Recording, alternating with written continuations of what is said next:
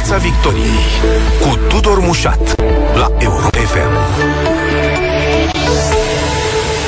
Bun găsit tuturor pe frecvențele radio și live pe Facebook, ca de obicei ne puteți uh, urmări. Discutăm astăzi despre avalanșa de propuneri uh, fiscale ale și ale guvernului și ale unor membri al, ai guvernului, cum e ministrul de finanțe, dar și ai, uh, ale liderilor coaliției, uh, propuneri care merg de la reducerea la jumătate a accizei pe carburanți, care ar fi trebuit să ne scadă prețul la pompă cu aproape un leu, continuând cu scăderea TVA-ului la energie pe perioadă mai lungă, uh, trecând prin scăderea contribuțiilor uh, la asigurările sociale și a TVA-ului general cu 2%, cum propunea de pildă liderul PNL Florin Câțu, și mergând până la taxarea luxului sau plafonarea alimentelor, cum spunea de partea cealaltă liderul PSD Marcel Ciolacu.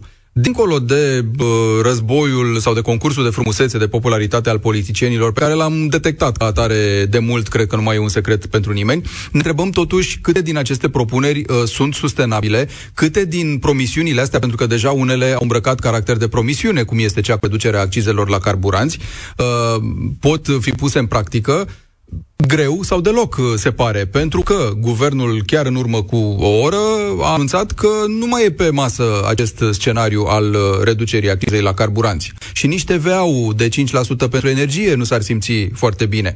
Încercăm să ne dăm seama câte dintre aceste măsuri pot funcționa și câte dintre aceste măsuri, mai ales când pomenim cuvântul plafonare, pot să dea realmente peste cap economia. Cu profesorul de economie Bogdan Glăvan, bun venit în Piața Victoriei. Bine v-am găsit. Să o luăm cu carburanții. Informația momentului. Nu mai e o variantă scăderea la jumătate a accizei la carburanți. Prin urmare, înțelegem, nu vom plăti cu acel leu mai puțin la pompă cu care se lăuda ministrul de finanțe Câciu. Ce să se fi întâmplat? Mm, e o surpriză neplăcută, să spunem. Nu mă miră pentru că părerea mea a fost de la bun început că guvernul folosește inflația ca un instrument politic de adunat bani la buget. Explicați-ne un pic. Păi să facem paralela cu 2009, da? Momentul sau criza precedentă, când guvernul avea finanțele publice vraiște, cheltuieli mari, venituri puține și atunci a decis, guvernanții au decis uh, așa numita politică de austeritate prin tăierea salariilor, au încercat să taie și pensiile, au mărit TVA-ul, au introdus impozit forfetar și așa mai departe. Deci o creștere a fiscalității uh, transparentă, dură, o tăiere a salariilor, care ulterior a stârnit ale nemulțumiri sociale și a rezolvat contabil, pe moment, problema bugetară. Suntem 12 uh, ani sau 13 ani mai târziu, 15 ani mai târziu, uh, avem aceleași probleme, un guvern cu o datorie publică mai mare decât atunci cu un deficit similar cu cel uh, de atunci, numai că acum, în mod evident, soluția este aceea de a corecta acest, acest dezechilibru bugetar, nu în mod transparent, prin creștere de taxe sau prin raționalizarea cheltuielor statului pe care le așteaptă toată lumea și pe, pe care, care chiar ei le-au promis, exact, dar nu mai insistăm. Exact. Da. Ci în mod netransparent prin inflație. Și ca să închei uh, această explicație cu o chestie foarte prozaică, uh, unde se duc banii din facturile noastre se duc la producătorii de energie, care sunt deținuți de stat. Și statul mai departe preia acești bani prin redevențe, prin impozit pe profit, prin TVA, prin tot. Deci statul este marele câștigător de pe urma scumpirii energiei în România. Bun, promit că revenim la asta, pentru că discutăm de ceva timp despre faptul că e un fel de dublu standard sau de ipocrizie uh, sau de, nu știu cum să spun, dualitate a statului când vorbește de facturile la energie, având în vedere că îi intră lui uh, de fapt, banii prin producătorii pe care îi, pe care îi deține. Cum ziceam, promit că mă întorc. Să o elucidăm cu carburanții. Uh, motivul, aparent, ar fi că nu e de acord Comisia Europeană cu o reducere a accizelor la carburanți.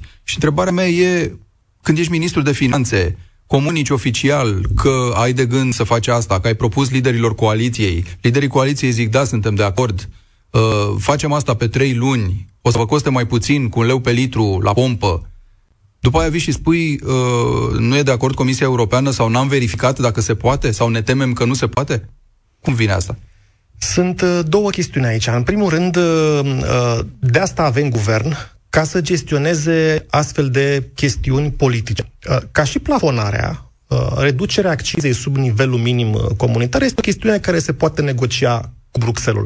În momente de criză, cum sunt acestea, cum a fost în 2020, când s-au întreprins nenumărate derogări de la tratatul UE sau de la uh, directivele europene, uh, la fel se poate face și acum și la fel au făcut și alții. De fapt, România este între puținele țări care nu a scăzut fiscalitatea în energie. Pentru că dacă ne amintim, numai cu câteva luni, da, de anul trecut, de când au început problemele să fie evidente cu scumpirea energiei, țări cum Spania, îmi vine acum în minte, au recurs la reduceri de, de taxe. Numai România n-a făcut-o. Uh, deci această, această chestiune este un pic uh, este falsă din start, pentru că era tocmai sarcina guvernului să negocieze cu Comisia și să arate că se impune scăderea accizei la carburant în interesul uh, cetățenilor. A doua uh, chestiune este că, în mod evident, uh, cum spuneam, uh, asistăm la un uh, joc prin care guvernanții vin cu măsuri, o avalanșă de măsuri, cum a fost termenul folosit de dumneavoastră la început, o avalanșă de măsuri, se fac că lucrează, mimează că lucrează, cam asta este uh, senzația mea, și la final se întâmplă foarte, foarte puțin. Să ne amintim cât de greu au răm- s-a, s-a indus plafonarea, cât de greu. O măsură cea mai complicată măsură, da, cea mai distructivă da. măsură, da? O să, poate vorbim de chestia asta. De ce guvernul a, a, a preferat plafonarea în locul scăderii de, de taxe? Deci e foarte multă agitație, foarte multă ceață, foarte multe petarde care se aruncă și la final uh, nu se întâmplă. Pentru, tocmai pentru ca să nu se întâmple nimic la final. Vedeți că poate uh, ascultătorului se pare că vorbim, vorbesc prea mult de politică și nu de economie, dar de fapt economia se numea rădăcinile ei economie politică. Și chiar și manualele de astăzi există un capitol special de economie, de public choice, economia statului. Și sunt laureați Nobel care au analizat, au luat premiul Nobel tocmai pentru că au analizat modul în care acționează statul. Da. Uh, statul acum la noi pare să acționeze sau să nu acționeze mai degrabă. Vorbesc politicienii uh, și fac un pas înainte, doi înapoi și așa mai departe, cum e și episodul ăsta. Întrebarea mea, domnule profesor Glăvani, este dacă totuși ar funcționa cu Comisia Europeană, cu cine vrem, Uh, metoda asta, ea ajută realmente? Adică am scăzut acciza la jumătate și vrem să vedem că benzina nu mai e la pompă 7 lei pe litru, este 6 lei pe litru. Prima întrebare e începând de când și a doua întrebare este dacă într-adevăr se va întâmpla sau în ordine inversă, cum doriți. E, la întrebarea dacă ne ajută și la ce ne ajută și cât de mult ne ajută, răspunsul este depinde. Uh, da, la pompă se va vedea, s-ar fi văzut imediat. Uh, acest lucru s-a mai întâmplat. Nu avem antecedente de scădere a impozitelor specifice sau a taxării unui produs uh, particular. Să ne amintim că în 2013, când tot uh, PSD era la guvernare, a luat, uh, era guvernul Ponta, nu mai știu care, că au fost multe, uh, au luat măsura scăderii uh, TVA-ului la pâine. În 2015 a redus TVA la toate alimentele. De fiecare dată, și în 2013 și în 2015, prețul la aceste produse au scăzut. Și atenție, vorbim de grupă mare de produse când a fost vorba de alimente. Dar au scăzut cum se așteptau, adică cu diferența scontată, sau au scăzut mai puțin decât proclamaseră autoritățile că vor scădea? La pâine, da la alimente, nu chiar. Uh-huh. De ce? Și acum vin la partea a doua a răspunsului, când am spus depinde, inițial. Pentru că, în mod evident, când scazi taxarea, asta nu modifică numărul de lei din economie. Noi rămânem în societate cu același număr de bani, ca și înainte. Banii doar se mută dintr-un buzunar într-altul, adică pleacă de la stat către cetățeni. Asta este tot.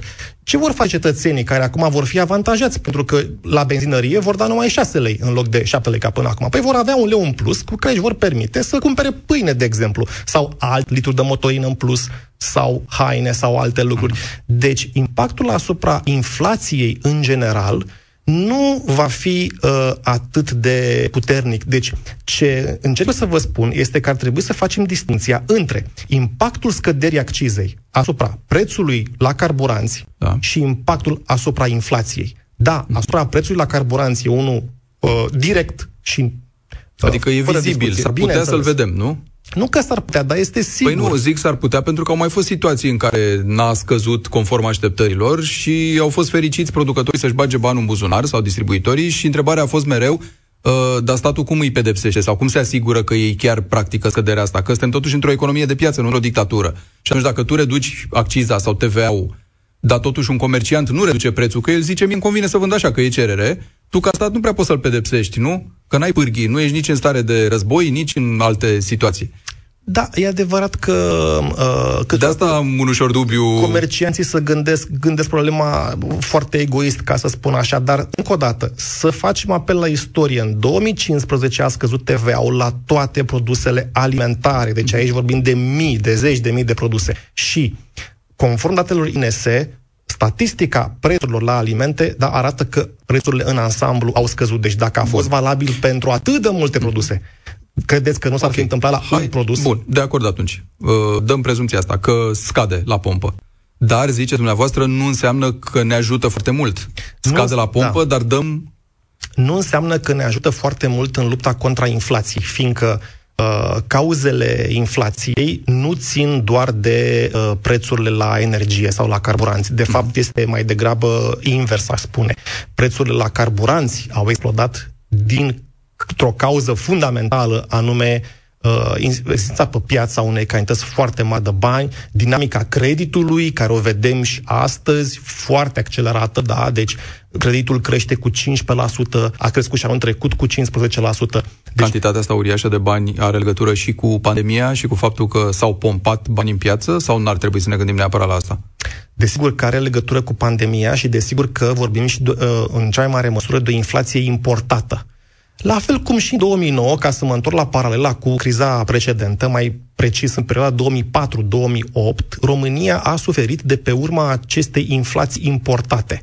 Uh, a intrat deci, în țară miliarde de euro care s-au văzut în expansiunea creditului, multe în imobiliare, ne aducem aminte, la fel și acum avem o inflație globală în fața căreia România nu se poate proteja pentru că nicio țară nu se poate proteja în fața aceste inflații importate. Deci, uh, trebuie să fim conștienți de asta ca să, ca să nu trăim cu o iluzie, să nu trăim cu o iluzie că guvernul poate rezolva prin minune, are așa la dispoziție o baghetă cu care poate rezolva inflația. Nu! Ce spune însă este altceva, că guvernul lui se, guvernul se bucură de pe urma inflației. Guvernul speculează acest context pentru a uh, uh, strânge mai mulți bani la buget și ne păcălește, spunând că ar vrea să ne facă bine, neavând acest Dar nu și asumă chestia asta. Spune că caută tot felul de măsuri în sprijinul cetățeanului. Pe nu? care le-a pierdut și nu le mai găsește pe care le-a pierdut și le mai găsește. Deci, realmente, nu că n-are ce să facă, nu vrea să facă asta, pentru că asta înseamnă bani mai mulți. Și acum, probabil că, nu știu, ca să fim avocatul diavolului, statul o să zică, păi da, dacă mie mi intră mai mulți bani, de banii aia îți ofer ție servicii. Uh, de oricare ar fi ele. Nu? Adică e ca și la TVA, dacă scad TVA-ul, îți fac ție un bine pe persoană fizică că o să cumperi un produs cu un preț mai mic, dar să știi că statul, noi toți, o să colectăm mai puțin și de banii aia nu o să mai ai drumul și de banii aia mai puțin și spitale și uh, personal amabil la ANAF. O să ai tot condiții proaste. Este adevărat că statul va colecta mai puțin, nu știu, cu câteva miliarde de lei, da, adică zero și ceva la sută din PIB, dacă reduce acciza la uh, carburanți. Bun, dar pe de altă parte, statul câștigă de pe urma scumpirii energiei pentru că el nu o livrează, după cum uh, el o produce, după cum spuneam la început. În plus față de asta, noi omitem un aspect esențial, care el este de fapt uh, uh, planează și de care nimeni nu vorbește. Însănătoșirea bugetară, da, despre care uh, aminteam la început, ar trebui să se facă prin raționalizarea, eficientizarea cheltuielor publice, administrației publice. Ceea ce politicienii au promis. Toată lumea a promis acest lucru. Vedem că nu se întâmplă, din contră, angajările la stat au crescut, companiile de stat, despre care și fostul premier de anul trecut ne pomenea în mod insistent că vor face subiectul unui audit, că vor fi reformate, că vor fi etc., etc. Nu s-a întâmplat absolut nimic cu ele, numirile politice continuă, Uh, deci, în absența unei reforme, ce să mai vorbim, de pensii și de altceva este pueril. Deci, în absența unei oricărei reforme, evident că guvernul acesta se află în situația de a-și umple buzunarele taxând mai mult cetățenii. Și o poate face oficial, cum a făcut-o în 2009-2010, sau o poate face pe ascuns, în inflație. Despre asta este vorba. Și pretinzând în același timp că se zbate pentru anumite măsuri. Uh, Profesorul Bogdan Glăvan, în uh, direct astăzi cu noi în Piața Victoriei, mă țin de promisiune, mă întorc la ideea asta că, de fapt, banii uh, se mută dintr-un buzunar în altul când vine vorba de energie. Să explicăm un pic. Uh, deja s-a enunțat ideea asta, mare parte a producătorilor din România sunt deținuți de stat, deci scumpirea înseamnă bani mai mulți în buzunarul statului, bani pe care statul, înțeleg, îi ia din buzunarul stâng și îi mută în buzunarul drept, ca de acolo să poată să plătească aceste plafonări și compensări pe care le dă consumatorului. Pe nu? care nu le mai plătește după, după cum, pe care a întârziat să le plătească compensările, da? Deci când, deci când hai, haideți să spunem Au așa. pus companiile de la ele, înțeleg, o vreme și acum își cer banii. Am văzut un protest al ambasadorilor care, da. din țările care dețin aceste companii. Uh, oamenilor în felul următor. Plafonarea prețurilor este o măsură destructivă, ea în sine. De ce? Pentru că distruge relația dintre consum și producție, dintre cerere și ofertă. Să nu ne uh, imaginăm, să nu ne închipuim că benzina cade din cer, curentul pică din cer și noi îl consumăm. Și noi putem să decretăm noi, în funcție de cum ne sculăm dimineața, hai să plătim 0,2 sau hai să plătim 0,8 sau nimica dacă vrem. Mm. Nu. Prețul acela e stabilit în funcție de cerere și de ofertă. Asta funcționează și a funcționat în toată istoria, deci este la baza uh, uh, economiei. Bun, atunci când guvernul intervine și supune, uh, stabilește arbitrar prețurile, sigur că el face chestia asta uh, în uh, intenția de a ajuta pe cineva. Da? Bun, pe cine? Pe cazul de față, pe consumatori. Dar, făcând asta, îi dezavantajează pe producători pe, mai exact pe furnizori, pe, cei, pe partenerii noștri de, de comerț în, în acest comerț, pe cine emite factura către noi. În cazul de față, aceste companii despre care vorbeam, care sunt uh, furnizori de energie, dar nu producători. Da. Ei cumpără la rândul lor de la alții. Și atunci, impun această măsură, evident că guvernul bagă în faliment furnizorii. Da? Energia tot scumpindu-se, dar cetățenii plătind același vechi preț, să spunem, furnizorii vor intra în faliment. Ca să nu intre în faliment, guvernul e forțat să vină cu o altă intervenție, care s-a numit compensare. Uh-huh. Bun, pun eu că... diferența, statul, pun exact. eu diferența dintre cât ar trebui să-ți mai plătească cetățeanul și nu îmi dau eu voie să plătească. Pun eu. Exact, da? pentru că eu, adică statul, oricum încasez de la companiile producătoare de energie mm-hmm. această, aceste venituri. Deci e acel mutat de bani de care vorbeam. Exact. Numai că s-a făcut că uită. Adică normele, nici nu știu dacă nu sunt la curent exact cu toate hotările de guvern și ședințele de guvern, uh, normele de aplicare ale respectivei, uh, ale compensării au întârziat foarte mult, nu știu în ce măsură s-au uh, elaborat sau nu. În orice caz, iată-ne astăzi în situația în care aceste companii care de ceva vreme au trebuit să se împrumute la bănci pentru a-și acoperi golurile create de plafonare, au ajuns să apeleze la autoritățile S-a mascat politice. toată problema asta în scandalul uh, întocmirii facturilor și aici probabil că statul a profitat de o realitate, de realitatea că furnizorii n-au fost în stare sau n-au vrut să facă facturile uh, cum, corect, cum li s-a spus, și au mai întârziat o vreme și a ieșit haos. Din vina cui, că au înțeles ele greșit, că nu și-au actualizat softurile, că a fost rea intenție vrând să ciupească măcar o lună să mai, să mai ciupească la prețul vechi, uh, să-și facă stoc, nu mai contează. Uh, sau mă rog, e bine să știm, dar nu ne blocăm în asta. Uh, contează că în momentul de față statul n-a venit cu partea lui de, de compensare, companiile urlă, ambasadorii din țările de unde provin companiile astea, că sunt vreo 4-5 mașilate, urlă și ei și suntem în situația asta. Dar hai să zicem că statul plătește partea lui de uh, diferență. Cât timp poate să mai funcționeze povestea asta? Că aici e miza, de fapt.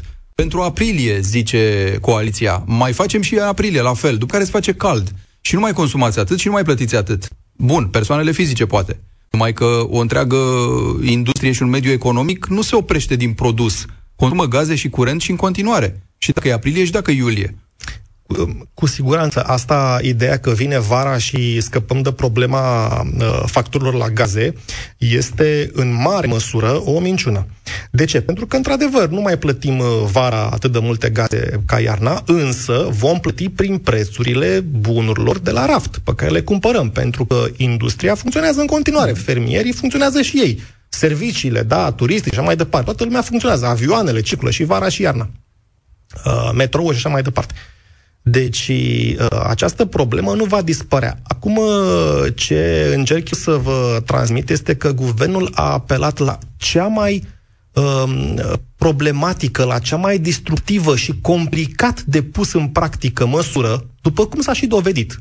Asta cu plafonarea, da? Deci, încă nu era de cap nu a făcut decât pe, pe, pe consumator nu i-a liniștit, uh-huh. pentru că companii nu au fost în stare să factureze corect, pe au venit cu a doua revizuire și așa mai departe, uh, au, început, au început țipete în alte părți, acum, deci unde dai și unde capă. Cam asta este principiul.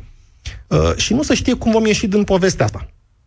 Uh, în loc să meargă pe cele mai simple și directe soluții, cum, care erau scăderea fiscalității. Pentru că dacă guvernul cu o mână își băga în buzunar din profiturile și redevențele pe energie, din profiturile rom, gaze, hidroelectrica, uh, producătorilor de stat, cu altă mână putea să nu mai uh, să dea direct consumatorului până scădea de taxe. Faptul că nu a luat această decizie pe care alte țări au luat-o îmi arată, cel puțin fără dubiu, că nu a dorit. Deci scopul guvernului a fost tocmai să strângă bani, mai mulți bani la buget, nu să, uh, nu să compenseze, de fapt. Adică nu să zică, domne, este criză, haideți că dacă eu pe de-o parte câștig, uh, vă las vouă ca să nu suferiți. Nu. Uh, scopul a fost tocmai punerea mediului de afacere și a cetățenilor la plată. Uh, Acum, cât va dura această chestiune, predicțiile sunt destul de pesimiste și vedem că situația politică se agravează și, practic, suntem într-un context uh, foarte asemănător cu cel din anii 70, când, pe fondul inflației globale, uh, care ea și oamenii poate n-au cum să-și amintească și nici nu au aflat, poate, dar uh, trebuie să spunem că în 1971, la începutul anului 70, etalonul aur a fost desfințat, deci Statele Unite se îmbarcaseră pe o politică inflaționistă puternică, iau și trecuseră și până războiul din Vietnam, deci au avut niște constrângeri din astea. Pe fondul acestei inflații globale a venit ce? Conflictul arabo-israelian. Și Așa am ajuns noi să ținem minte drept inflația cu două cifre din anii 70 ca fiind determinată de scumpirea petrolului. Însă, e foarte important de spus că această scumpire a petrolului a intervenit pe acest fundal inflaționist global care exista deja. Exact și acum avem un fundal inflaționist global peste care se suprapune criza uh, petrolului pe de-o parte și criza geopolitică care da, s-ar putea să ducă, să contribuie la scumpirea gazelor, nu? Rusia, Ucraina și așa mai departe. Păi pe ne-a de avertizat, parte. domnul Medvedev da. ne-a avertizat că ar putea fi 2000 de euro mia de metri cub de gaze.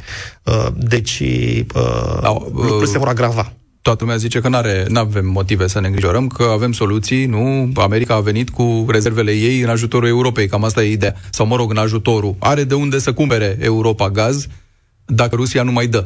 Mm, ne îmbătăm cu apă rece. Uh, gazul lichefiat nu poate substitui gazul natural care vine pe conductă.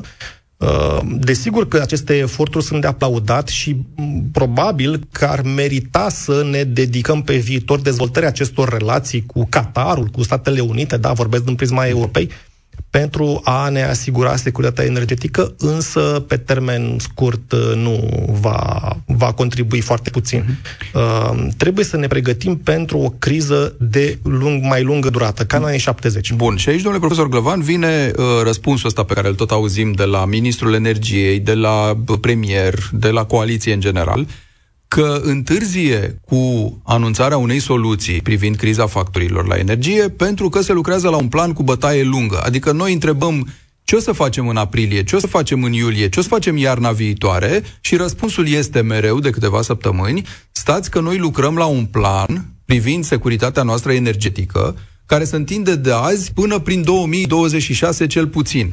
Și acum eu întreb, planul ăsta la care lucrează guvernul are vreun impact pentru iulie-septembrie iarna viitoare?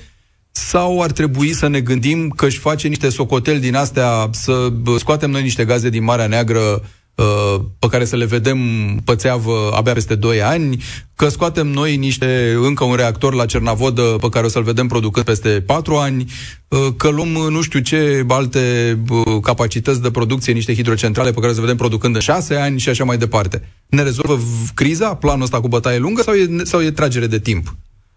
Haideți să vă dau două observații. Prima observație este că nu cred deloc în uh, această uh, preocupare a guvernului cu un orizont de timp îndelungat. Adică senzația mea este că, uh, ok, sunt profesor, senzația mea e că mă aflu în fața unui elev sau unui student care îmi spune, vă rog să mă iertați că n-am învățat aba mulțirii, dar am făcut-o cu un scop nobil. Stau să învăț derivate și integrale.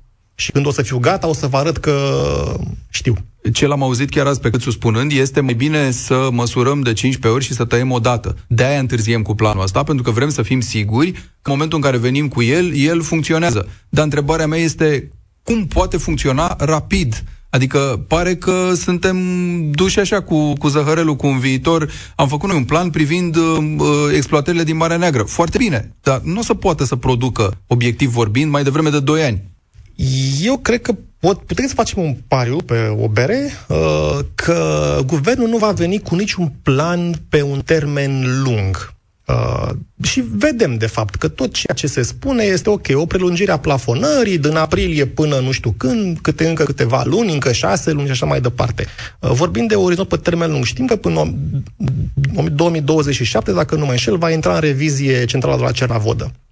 Eu aș fi foarte curios, de exemplu, apropo de planuri pe termen lung, să știu dacă acest gap, de, da, acest gol de energie care va, se va produce ca urmare a intrării în revizia unui reactor nuclear, cum a fost planificată înlocuirea, umplerea acestui gol? Da? Crezi că există o strategie sau o, o, un backup la chestia asta? Eu fi curios. Poate la guvern nu, dar îmi imaginez sau îmi place să cred că undeva printre specialiști o exista că altfel mă tem foarte tare. Nu știu Experiența de ce. mea cu administrația publică și să fim foarte deschiși, că am și lucrat în administrație un an și jumătate, ă, arată că, arată că nivelul acesteia, deci ă, calitatea administrației publice este extrem de joasă și nu mă surprinde absolut deloc să știu că nu există niciun, niciun backup. Dar revenind la, uh-huh. la întrebare, ă, politicienii vorbesc și multă lume, într-adevăr, Uh, așteaptă să producem mai mult. Și este foarte bine să producem mai mult, pentru că, în fond, dacă producem mai mult, avem venituri mai mari. Asta se traduce într-un nivel de trai mai, mai ridicat. Dar a produce mai mult nu este tot una cu a avea gaze ieftine sau cu a avea benzină ieftină. Nu-i tot una. De ce? Pentru că suntem într-o uh, piață integrată. La fel cum, ca să fac o paralelă, a produce multe ridichi nu înseamnă că avem ridichi ieftine automat. Sunt într-o piață comună, da? Și mărfurile circulă.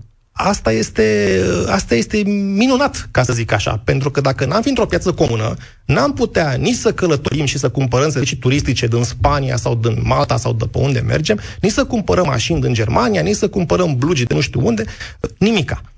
Uh, până urmare, și energie e tranzacționată și se vinde, dacă e produsă în România, se poate vinde în Ungaria, dacă e produsă în în altă parte, se poate vinde în România.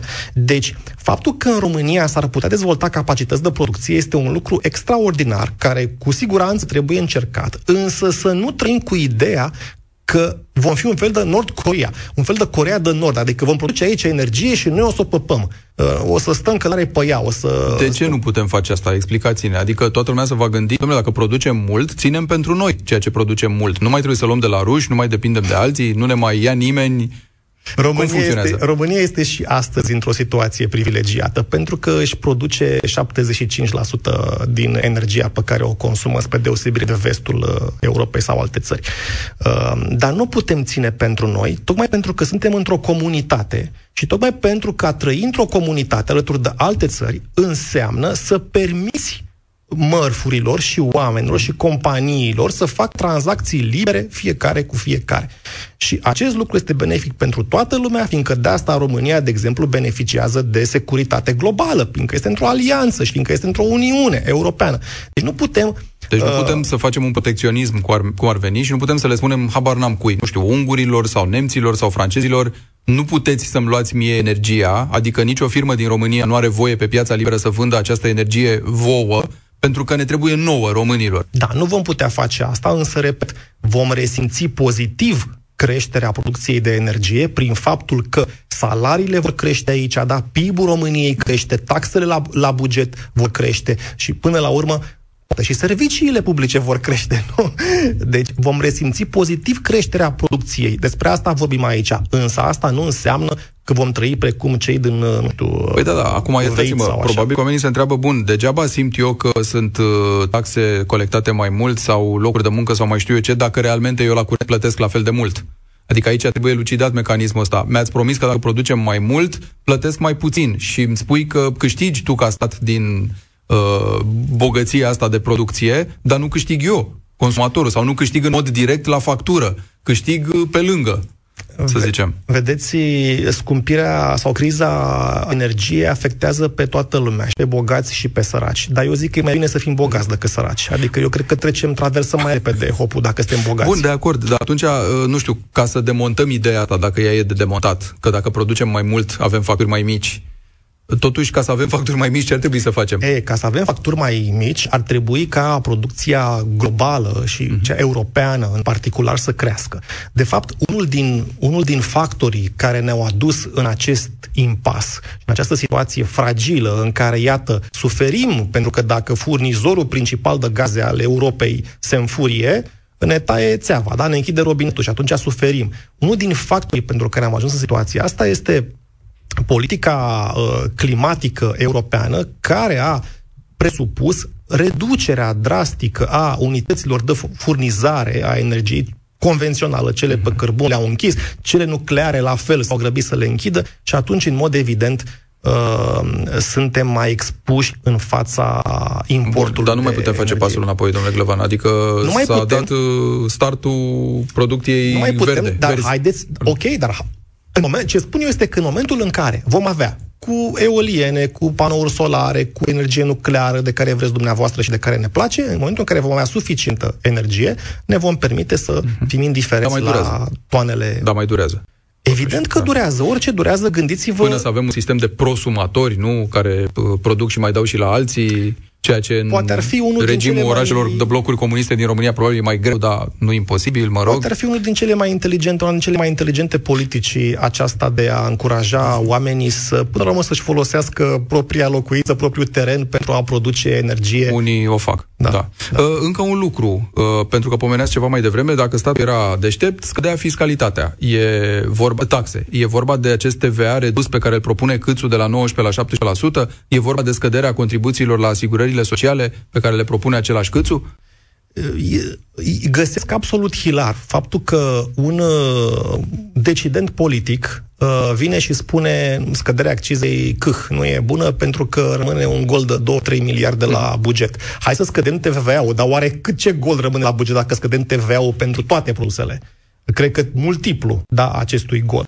Deci astea sunt niște afirmații hilare. Tocmai de asta Uh, scăderea generală a fiscalității nu este oportună în România, tocmai pentru că nu vom scăpa nici de inflație, nici de probleme noastre macroeconomice, până când guvernul nu își va pune ordine în finanțele publice. Toată miza este să o facă transparent și să o facă în beneficiul societății, da? Nu netransparent pe spinarea societății. Adică ne spuneți că dacă scade TVA-ul, uh, nu mai avem bani pentru această arhitectură stufoasă a statului. Mai normal ar fi întâi să reașezi arhitectura, să o subțiezi și după aia să scazi TVA-ul, pentru că nu o să mai ai nevoie de la fel de mulți bani să susții aparatul de stat. Dar dacă cumva Câțu are o intenție ascunsă, nobilă, prin care zice dacă scad TVA-ul și nu o să mai avem bani, o să se subțieze de la sine aparatul de stat, că nu o să mai avem de unde să plătim și mai dăm afară din ei. Sau, nu da, știu. asta este o, o, o idee cunoscută în uh, literatura aceea de a înfometa, zis, înfometăm porcul și în felul ăsta uh, avem mai puțină grăsime. O carne mai bună. Uh, practica arată că acest lucru nu se întâmplă. Deci, câtă vreme nu vom face o reformă a administrației, să aducem oameni buni, oameni noi, o primenire a administrației, uh, câtă vreme uh, politicile uh, de orice natură, da, de orice natură, că vorbim de pensii, că vorbim de investiții în educație, nu se fac, nu se elaborează ținând cont de ambele aspecte ale unei politici. Mm. Cheltuieli, venituri, da? Cu cât îmi impactează cheltuielile, cât îmi impactează veniturile. Până, până când vom ajunge acolo, nu trăim cu o iluzie că statul s-ar putea reforma de la sine. Nu, e nevoie de oameni deciși ca să reformeze statul. Mulțumesc foarte mult pentru toate explicațiile, profesorul Bogdan Glavan, astăzi în uh, Piața Victoriei. Pe curând! Piața Victoriei cu Tudor Mușat la Europa FM.